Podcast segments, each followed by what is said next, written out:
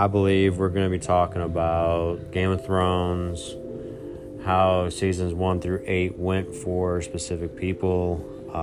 We're also going to be talking about guns and regulations and laws that people agree and don't agree with, and my point of view on it.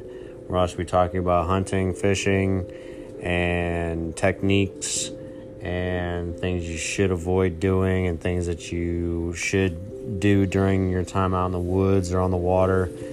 And we're also going to be talking about family and how important it is for people to continue being around their family members.